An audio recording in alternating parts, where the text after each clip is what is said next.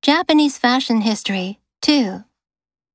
In the 1960s, cheap, wrinkle-free material such as nylon and polyester was widely available, resulting in an explosion of off-the-rack clothing at the expense of custom-made designs. The exhibition traces how the emergence of color TVs in the home opened the door to styles worn by Western youth. Miniskirts fashionable in the UK became a hit with Japanese women, while the Ivy League look went mainstream with men. Highlights of the 1970s section of the show feature stage costumes designed by Kansai Yamamoto, for British rock star David Bowie, including a striped jumpsuit.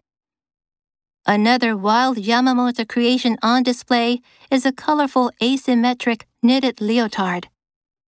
Yamamoto was among a slew of Japanese designers who enjoyed fame overseas in the 1970s. Kenzo Takada opened his boutique in France, and Issey Miyake rolled out a collection in the U.S.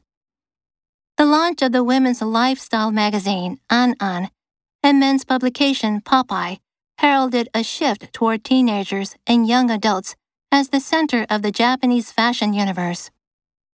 In the 1980s, labels such as Comme des Garçons and Yohji Yamamoto took off thanks to their bold and iconic designs. Singer Seiko Matsuda, known for her distinctive hairstyle, and other idols stormed the fashion scene. Among the clothes on display are stage outfits worn by pop singer Kyoko Koizumi in Kohaku Uta Gassen, Red and White Song Battle, the biggest end-of-year TV show in the country. Wrinkle-free. That wrinkle-free shirt is mine. Off the rack. Off-the-rack clothing tends to be cheaper. At the expense of. I went there at the expense of the company.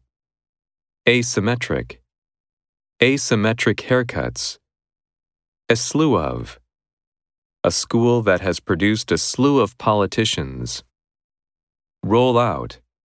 The company rolled out new products for this year. Herald.